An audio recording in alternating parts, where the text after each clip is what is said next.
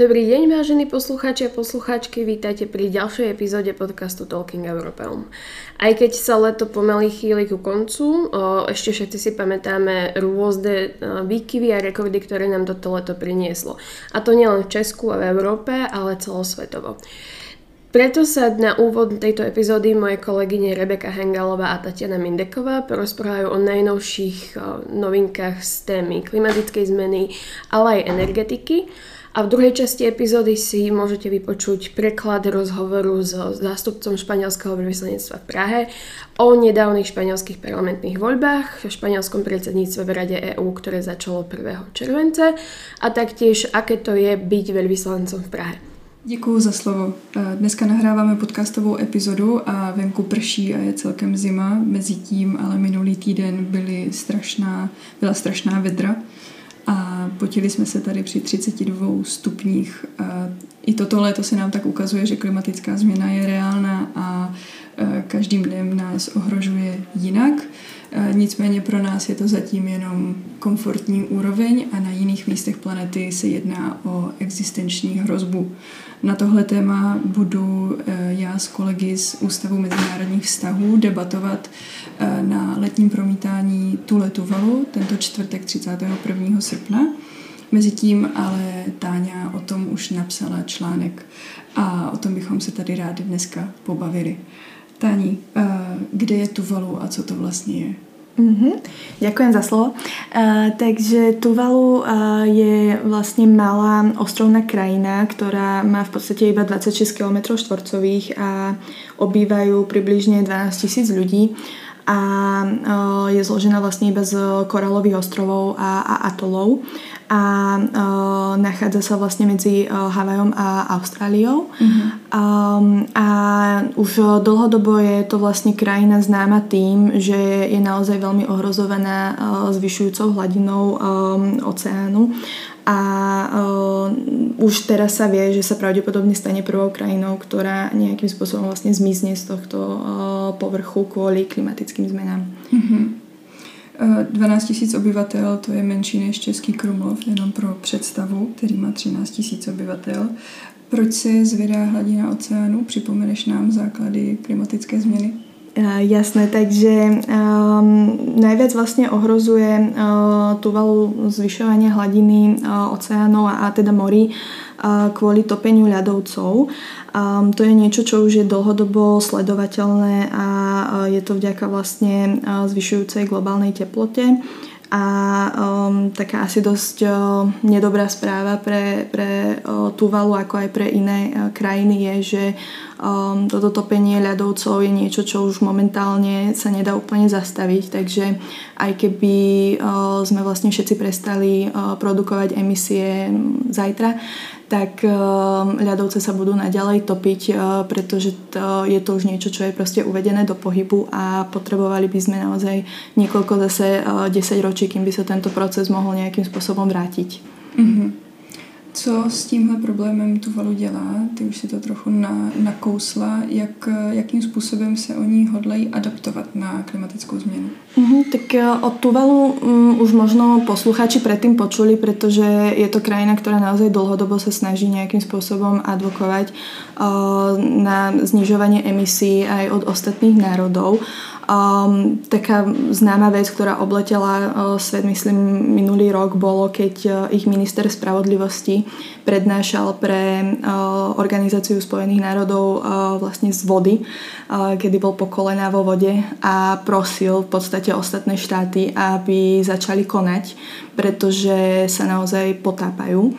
Uh, naozaj už majú veľké problémy s tým, že počas prílivu um, sú zasiahnuté veľké oblasti ich, uh, ich ostrova a um, musia naozaj už teraz, vlastne veľa ľudí sa už teraz odsťahovalo preč. Mm-hmm. Um, takže vlastne majú rôzne stratégie na to, ako s týmto bojovať. Samozrejme, jedna z nich je teda vyzývať ostatné, ostatné krajiny k akcii, ale keďže vidia, že toto sa úplne úspešne nedialo, mm. tak začali prichádzať aj s inými alternatívami. A jedna z takých tých uh, posledných, ktorá bola oznamená vlastne tohto roku na uh, COP27, tak bolo vytvorenie digitálneho národu. Mm-hmm. Takže sa vlastne Tuvalu rozhodlo, že v rámci toho, aby si zachovali nejaké svoje tradície a takisto štátnu príslušnosť, aj keď krajina bude pomaly miznúť, tak vytvoria vlastne svoj digitálny klon, um, okrem nejakého 3D skenovania svojich ostrovov a, a územia, tak uh, chcú aj uh, vlastne navrhnúť uh, systém, ktorom by bolo možné voliť um, a, a nejakým spôsobom uh, fungovať naďalej ako štát, ale všetko vlastne v online priestore. Mm-hmm. Takže se nám tady krásně snoubí uh, klimatická politika a politika digitalizace, kdy Tuvalu se uh, zřejmě do roku 2100 stane prvním plně digitálním státem.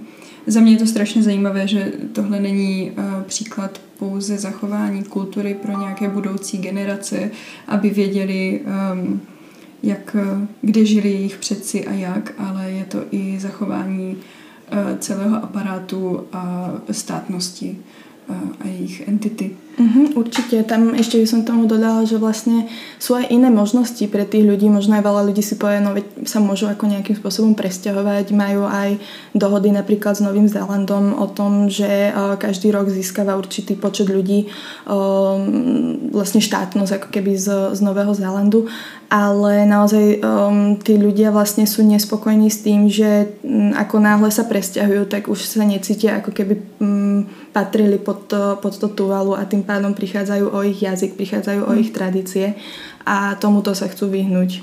Mm-hmm. Mně napadá jako uh, otázka do debaty, proč by se celý svět měl nějakým způsobem měnit kvůli jednomu národu, který je menší než náš Český Krumlov, 12 000 obyvatel. Um, proč bychom vlastně měli něco dělat, abychom zachránili tu valu? Mm-hmm. Myslím, že Tuvalu je len uh, príklad toho, čo sa bude diať na oveľa väčšej škále. Už sa to momentálne aj deje.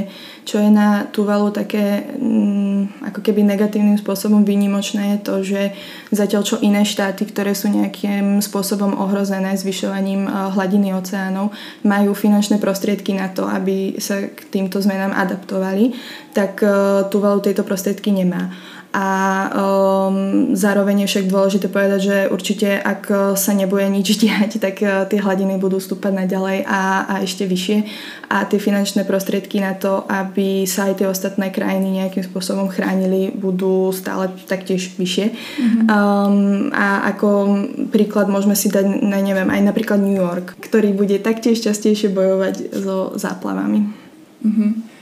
Vzpomeni si ještě na nějaké jiné lokality na světě, které už teď ví, že budou ohrozené, ohrožené zvyšující se hladinou moří a oceánu? Mm-hmm, tak jako príklady naozaj môžeme nájsť naprieč celým svetom, ako Čína, India, Holandsko. Um, každá z týchto krajín um, má nejaké proste metropoly, ktoré nejakým spôsobom budú zasiahnuté. Ako príklady sú často citované napríklad Šangaj, Londýn, uh, Buenos Aires napríklad a mm-hmm. je to niečo, čo naozaj momentálne uh, aj napríklad už spomínaná Organizácia spojených národov um, považuje za jednu vlastne z um, najväčších nebezpečenstiev um, a to je teda nejaký masový odchod uh, celej populácie z, z týchto um, krajín a, a miest. Mm-hmm. Takže je to další krásný příklad toho, že klimatická změna nutí uh, národy a společenství k migraci mm-hmm. což pak způsobuje eh, další problémy a z klimatické politiky se přesouváme do geopolitických eh, vod. Ehm, kdybych to měla uzavřít takovou českou linkou, tak mě k tomu napadá, že Tuvalu je malý národ a um, i přesto se ukazuje, že může mít poměrně velké slovo na, na poli mezinárodních konferencí a myslím si, že pro nás to může být inspirativní, jak, um, jakým způsobem se chovat například eh, při nastávajícím COPu uh, 28, který bude v listopadu v Dubaji. Um, ale uvidíme, jak se to vyvine. Mm, určite. Ja možno ešte len dodám, uh, že naozaj je to celkom zaujímavé uh, video z týchto kopov a, a, a ministra spravodlivosti, takže ak by posluchači chceli mať aj trošku vizuál, tak veľmi ľahko sa dajú vlastne nájsť na internete tieto prejavy Tuvalu COP27 mm-hmm. napríklad a môžu tam naozaj ako vidieť aj, aj ten digitálny klon, ktorý už momentálne sa spracováva. A možno na záver vlastne aj čo povedal minister spravodlivosti, že Tuvalu síce môže byť jedna z tých prvých krajín, ktoré, ktoré takéto veci musí nejakým spôsobom riešiť, ale nebude posledná, pokiaľ, pokiaľ nezačneme zmeniť svoje správanie, čo sa týka emisí. Mm-hmm. A lidé, kteří jsou stejně staří jako my, nebo lidé naší generace, už se prostě nedožijí, uh, ne, nedožijí svůj život tam, kde se narodili. Pokud si chcete eh, na toto téma poslechnout více, připomenu letní kino s debatou organizované Ústavem mezinárodních vztahů, které se bude konat tento čtvrtek 31. srpna. Děkuji, Táňo, že si nám povykládala o tom článku. Já děkuji za pozvání a prajem pěkný den. Dobrý deň všetkým našim poslucháčom. Som veľmi rada, že dnešný rozhovor máme možnosť nahrávať priamo v priestoroch španielského veľvyslanectva v Prahe a našim hostom je pán Bernardo López López Rios, zásobca vedúceho misie. Pán Rios, ďakujeme za prijatie a že ste si na nás našli čas. Thank you. Děkuji mnohokrát. Španielsko pred niekoľkými dňami prevzalo predsedníctvo v Rade Európskej únie. V prvom rade, ako toto predsedníctvo nadvezuje na prácu tých predošlých Mali sme tu švedské predsedníctvo a predtým taktiež úspešné, veľmi úspešné české předsednictvo. Tak v první řadě přebíráme švédské předsednictví a můžeme říci, že některé z našich priorit byly prioritami i pro české a švédské předsednictví. Chceme se některými z těchto otázek zabývat hlouběji a některé priority jsme si již vytyčili. Například jsme uznali, že švédské předsednictví dosáhlo velkého pokroku v některých balíčcích, jako je Fit for 55, ale také v oblastech, jako je energetika a v konkrétním případě postoje Evropské unie k Ukrajině. Plánujeme všechny tyto záležitosti sledovat a pokračovat v nich, včetně paktu o migraci. A pak jednou z našich hlavních priorit bude samozřejmě energetika. Kromě toho jednou z velmi důležitých věcí bude sociální spravedlnost a také přehodnocení eh, samotné Evropské unie, protože jsme si dobře vědomi toho, že dojde k rozšíření a my musíme začít přemýšlet o tom, jak bude tato organizace fungovat s 35 členy, což je něco, s čím bychom měli začít určitě počítat, i když to, i když to nenastane zítra a měli bychom zcela jistě plánovat. Samozrejme, myslieť vopred na, budú, na budúci vývoj je dobré. Tajomstvom v európskych kruhoch nie je ani to, že Španielsko čakajú predčasné parlamentné voľby. My teda tento podcast nahrávame ešte predtým, než sa udejú. A viacerí odborníci sa zhodujú, že to počas predsedníctva v Rade EÚ nie je úplne ideálna situácia. Mení tento fakt nejak prípravu predsedníctva, alebo keďže sa jedná, ak sa nepletím, už o šiesté španielské predsedníctvo, tak je to viac menej vopred dobre naplánované a voľby do toho až tak nezasiahnu. Ne, příprava se neměnila. Vše proběhlo podle toho, co bylo předem naplánováno. Je pravda, že teď ve Španělsku jsou nadcházející volby spíše v centru pozornosti než samotné předsednictví, ale současná vláda plní všechny akce, které byly předem naplánovány. Je pochopitelné, že může dojít ke změně vlády, nicméně si nemyslím, že by toto změnilo hlavní cíle, přípravu nebo dokonce i priority předsednictví.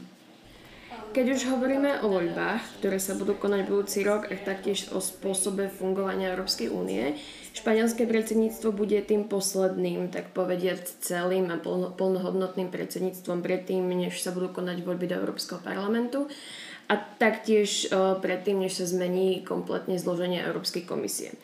Vytvára toto nějaký tlak na dokončení některých, některých z priorit předsednictva? No myslím si, že tady máme velmi zvláštní situaci a pokud se průzkumy veřejného mínění nemílí, tak je vše otevřené. Může vyhrát jak levý střed, tak pravý střed. Průzkumy v současné době říkají, že z největší pravděpodobností dojde ke změně vlády. Nicméně v současné situaci opravdu nemůžeme říct, jak to dopadne, protože to není na našich politický, eh, politicích. Jde o politickou kampaň a je otázka, kdo bude příštím premiérem.